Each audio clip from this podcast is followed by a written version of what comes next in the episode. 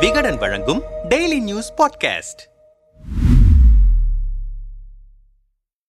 பிறவி பயனை அடைந்தது போன்ற கொண்டாட்ட மனநிலையில் இருக்கிறார்கள் பாஜகவினர். காலனி ஆதிக்கத்தின் அடிமை சின்னங்களில் ஒன்றான பழைய நாடாளுமன்ற கட்டடத்தை ஓரங்கட்டிவிட்டோம். புதிய நாடாளுமன்ற கட்டடத்திற்குள் இந்திய ஜனநாயகம் குடிபுகுந்திருக்கிறது என்று சொல்லி மகிழ்கின்றனர் பாஜகவினர். மேலும் சாவர்கரின் பிறந்த நாளில் நாடாளுமன்ற கட்டடம் திறக்கப்பட்டதும் அவைத் தலைவரின் இருக்கைக்கு அருகே ஒய்யாரமாக செங்கோல் நிறுவப்பட்டிருப்பதும் அவர்களது மகிழ்ச்சியை இரட்டிப்பாக்கியிருக்கிறது. புதிய நாடாளுமன்றத்தை